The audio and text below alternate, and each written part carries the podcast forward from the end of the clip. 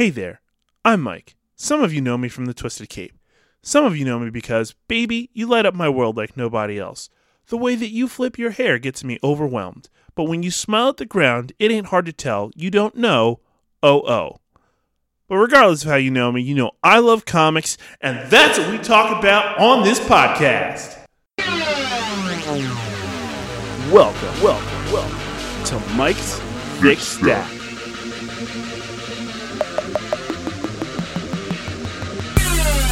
Aw, hell yeah, my thickies! Welcome to the show recording this week at the Leaning Tower of Thickness. Up front, some housekeeping. I want to make sure that you check out the rules for Mike's Thick Stack Attack on TwistedCape.com so you get a shot at this sweet prize. I also want to ask that you hit us with a review on Apple Podcasts or Podchaser because those are really helpful for indie podcasts like ours, between this one and the Twisted Cape. Here comes some shout outs for this week. What's going on, Raeford, North Carolina? Stay safe out there in Miami. Welcome in Kellyville, Australia. Hey, Brussels, thanks for popping by. Finally, thank you, Tracy, California, for listening to the show. As always, we start by rating the thickness of my stack, so shake what your mama gave you while we check out Mike's Thickometer. Oh yeah, Mike's Thickometer. Thick like a mega stuff Oreo this week clocks in at a 7 out of 10 on Mike's Thickometer. Pretty thick. Pretty, pretty thick. I like the thick weeks because there's so much to ogle over, which means there's more to talk about. This week it is a little heavier from DC, but that's not a bad thing, especially with Marvel dumping a steady stream of Empire straight in your face every week. So this week we will start with the DC books. Up first, we have Batman number 96. I gave this a 2 out of 5. It's a continuation of Joker War. This book features very much not dead and excellently drawn Harley Quinn with a Batman who is tripping balls the entire issue. He hallucinates the future where Gotham is completely cleaned up. He hallucinates about his parents on the night of their murder. He hallucinates hearing and seeing at one point Alfred. Joker has instead set up a theater full of dead people that he's killed while feuding with Batman. It seems that he's found a way to reanimate the corpses and set them against sets them against Batman at the end of the issue. Right off the top, I love this art, but the story here didn't do, really do anything at all to enhance the struggle between Joker and Batman until the very end. It is mentioned how Joker is spending Bruce's wealth, but even that story feels secondary or tertiary to the main story, which should be a bigger plot point, and it isn't really doing a whole lot in the way of development. Four issues left in the main story, and I'm hoping it really steps up. To this point, Nightwing and Batgirl have been better than the main series, and that's a problem. Next on the docket, we have Dark Nights Death Metal Legends of the Dark Knights, number one. I gave this a 3.5 out of 5. If you read the original Metal series, then you are already kind of used to these little anthology style stories that give some background here and there. The first story really gets us in the head of the Darkest Knight, the Batman who laughs, who's now in like reanimated in a Doctor Manhattan body that he stole uh, whatever, as he recounts his dark history and his machinations to really claim as much power as possible, become a Batman who always wins, a, a, Batman who's always proactive and not reactionary. He even goes to the point to say that Batman is a reactionary thing as a concept. It happened because his parents got killed. The next story tells us about the Robin King and how he came to be, which is really fucking dark and twisted. It's basically Bruce Wayne getting his parents murdered and killing the the killer, uh, Joe Chill, right up front. It's just weird. It's it's dark. It's real dark. Then we get some shorter stories about Batmanosaurus Rex. I just love saying that. Monster Truck Batman, Baby Batman, and Castle Bat. The thing I enjoyed about this, specifically the first two stories, like I said, is that they're dark in tone, giving a definite horror feel. I like that a lot, and I want to see it more in mainstream comics for sure. I also enjoyed that it got a little bit more ridiculous as it went on. Batman, Batmanosaurus Rex, Monster Truck Batman, come on. And uh, the the first two stories in, in this book are the real draw here. So if you're picking it up, that's what you're picking it up for. Next, we have our DC book of the week, DCeased Dead Planet number two. I give this a four and a half out of five. I said it before, and I'll say it again. Damn you, Tom Taylor. This book opens with Arsenal doing hero shit and saving people from the anti life zombies, and you get the displeasure of watching him die.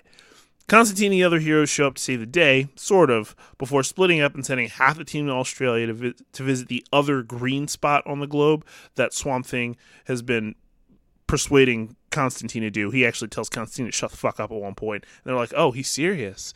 I never w- realized he would get this serious before. The others get to, to Gotham as the off world team of John and Cassie and Damian get to Gotham. And they get help for John and reveal there's a cure as Dinah keeps Ollie in a bubble because he's freaking out. There's a touching reunion between Damian and Jason, as well as Damian kind of putting the moves on Cassie, which uh, may have been long overdue. Who knows? Teenage love stories. It's great. The team in Australia is either slaughtered by a mutated plastic man or is falling into the maw uh, of, of that mutated plastic man as people who are in shadows look on. The thing I love about this book is that it has horror and it has heart, has good art and good writing, and there's real stakes from start to finish for characters that he makes you fall for in just a few panels. If you want a book to be reading on a regular basis, not bogged down by continuity, this is the one you should be picking up. Next, we have The Flash, number 758. I gave this a 3.5 out of 5. I was a real fan of this book up until about the third to last page. Barry is busy being a detective, just trying to piece together what Zoom is trying to do, and he realizes that Thawne is trying his best to target Barry, not the Flash. So Barry sends his Flash family away so he can, so he can really just deal with these threats on his own, which he does in a poor fashion. He gets ambushed by the Tornado Twins, and then Grodd, then Trickster, then Turtle, and then finally Thawne. And then here's where it goes off the rails for me. Thawne vibrates into Barry's body and takes over Barry's body. The reason it, just goes off the rails for me is because we just saw this in Amazing Spider Man and Superior Spider Man, and I'm worried this might be a worn out trope, especially with this being the end of Josh Williamson's run. The art in this book is well done, uh, despite the artist switch for the last couple of pages at the very end of the book. Justice League number 50, I gave this a 3 out of 5. It's an overall oversized issue that ends the Justice League's time as overlords. I was not a fan of this st- overall story arc if you've been listening to the show, but I did like how it ended, and that's probably because it was a Wonder Woman centric story, and she really just anchors the book start to finish. The Justice League stops the beginning of a war, and Batman begins behaving erratically and way more dark than normal, suggesting some pretty extreme tactics. They learn about mind control tactics and enact a plan to overcome it and allow the citizens of Trotha to rule themselves with the united front. Like I said earlier, Wonder Woman just carries this book, and it's not even close. Without her, this entire storyline would not have worked, nor would have been worth continuing to read. Here's hoping that next story up measures up to any of the other Justice League books being published right now. Strange Adventures number four is next, and I give that a four out of five. It's another Mr. Terrific Center story uh, with some Adam Strange mixed in, and I found this enjoyable. Michael Holt goes to Rann to further his investigation of Adam Strange, and he's greeted in a way that seems warm but never quite feels right. It's just sort of off the entire time. He's denied of a certain set of records, uh, which are in the language, I believe it's peaked or picked, um, that he's learned the language for on the way back to uh, Rann. And, and then he gets confronted by a bunch of Rann soldiers in his bed. He knocks them out using T spheres and confronts the High Minister, who is uh, Lana Strange's father, which sets up an awesome exchange. He slaps Mr. Terrific. Mr. Terrific kind of looks at him like cockeyed and slaps the shit out of him. And he goes, You dare put your hands on me? And Mr. Terrific basically goes, The fuck do you think fair play means? And it's it's just delightful. Uh, the portion of the book that does focus on Adam Strange sees him desperate to return to Rann to help turn the tide of a war, and his friends and allies, Superman, Green Lantern, are denying him help. More and more, it seems like his wife, Alanna, is pulling the strings here and is likely behind whatever happened on Earth and to their daughter.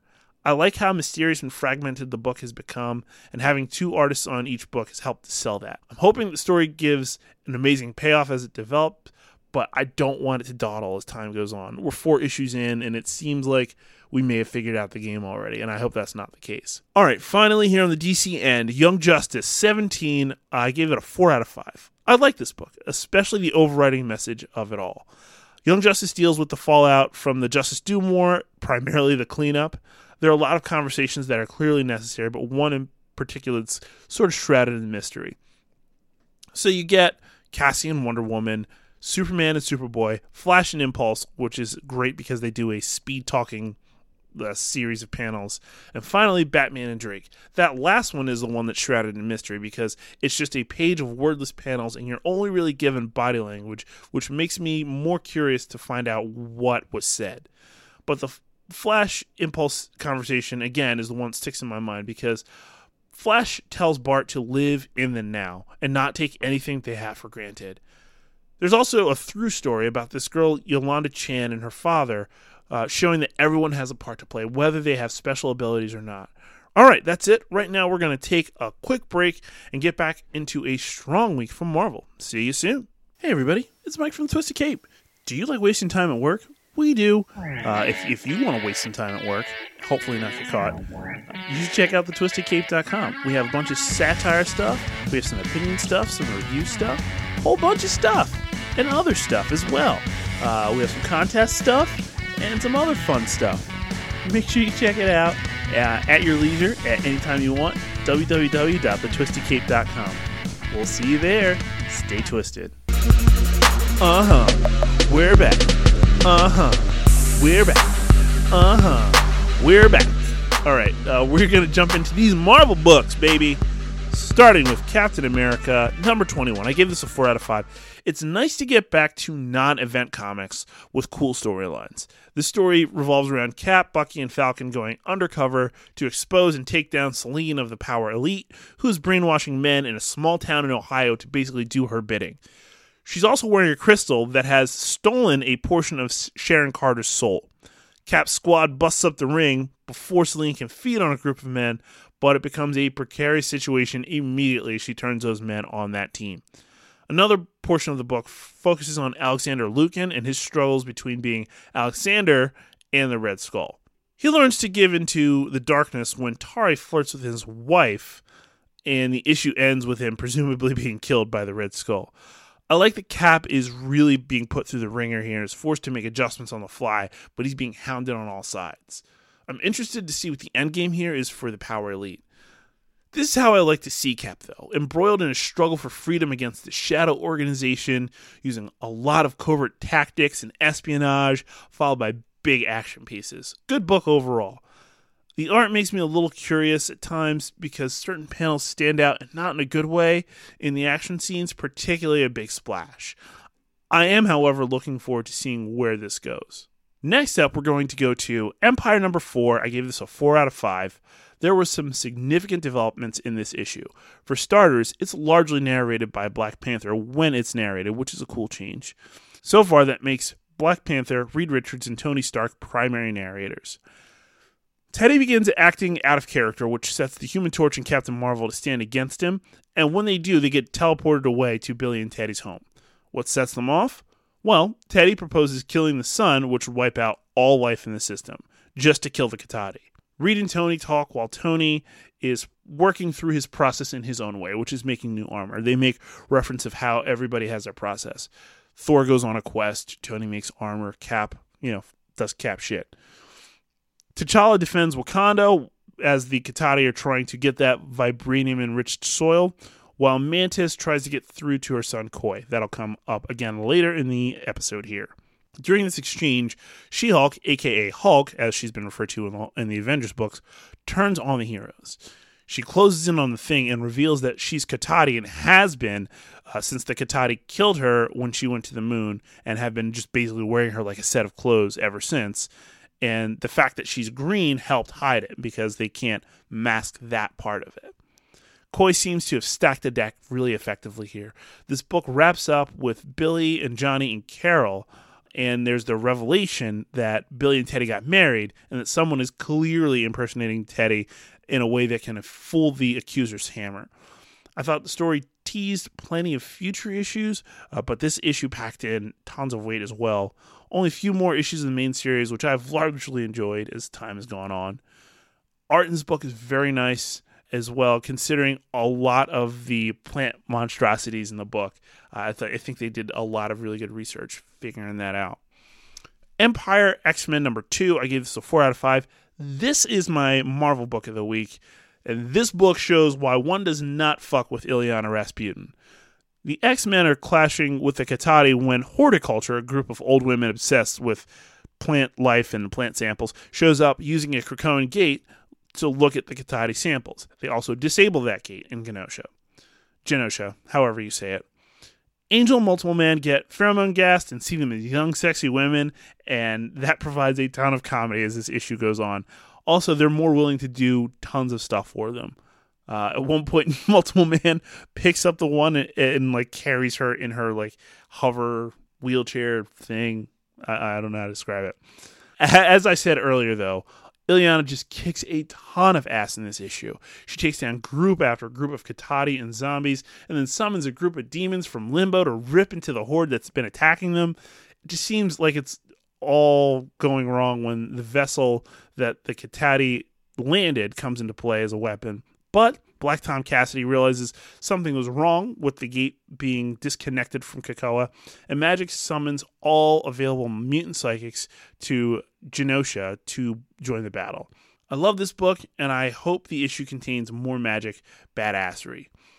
At times, I had issue with the facial work on the art, but other than that, it looked really good. I liked it a lot as a tie-in.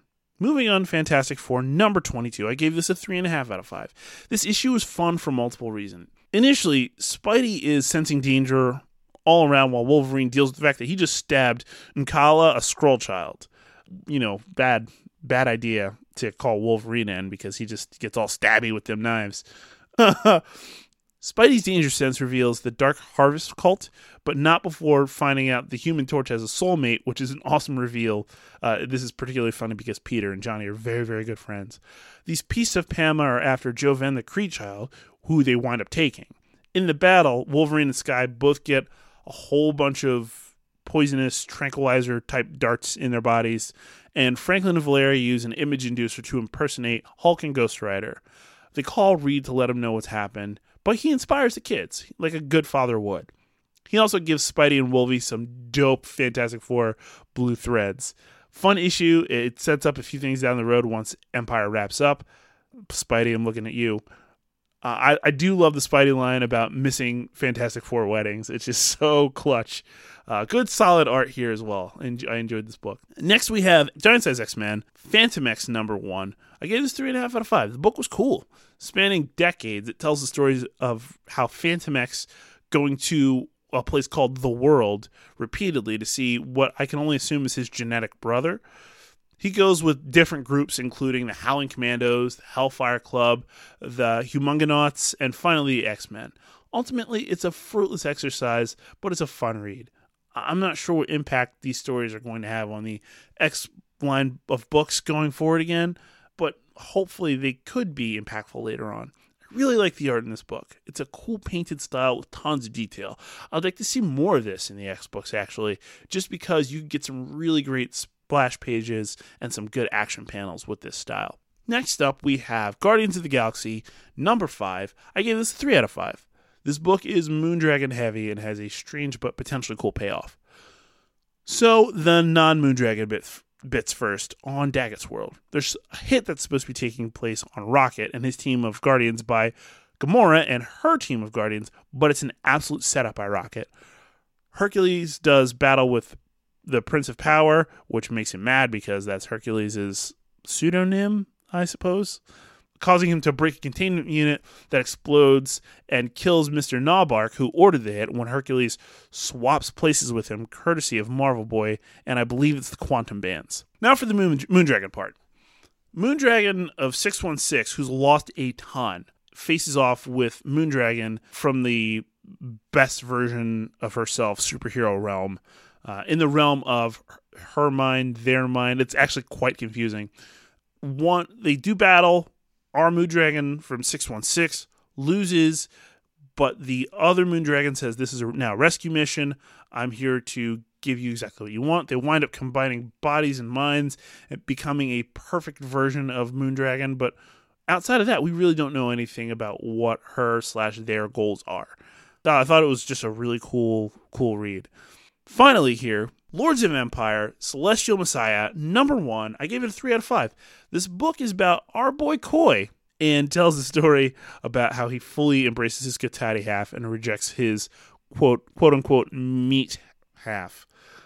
As all things happen, this is a book sparked by mommy and daddy issues.